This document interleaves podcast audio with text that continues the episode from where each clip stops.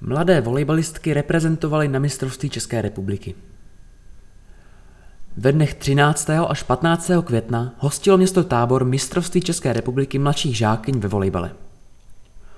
O nejvyšší stupínek se utkalo 16 nejlepších družstev České republiky, mezi které se z celkového počtu 72 týmů probojovali pod vedením trenérek Jany Rosenbaumové a Ivany Smíškové i hráčky T.J. Baník Příbram.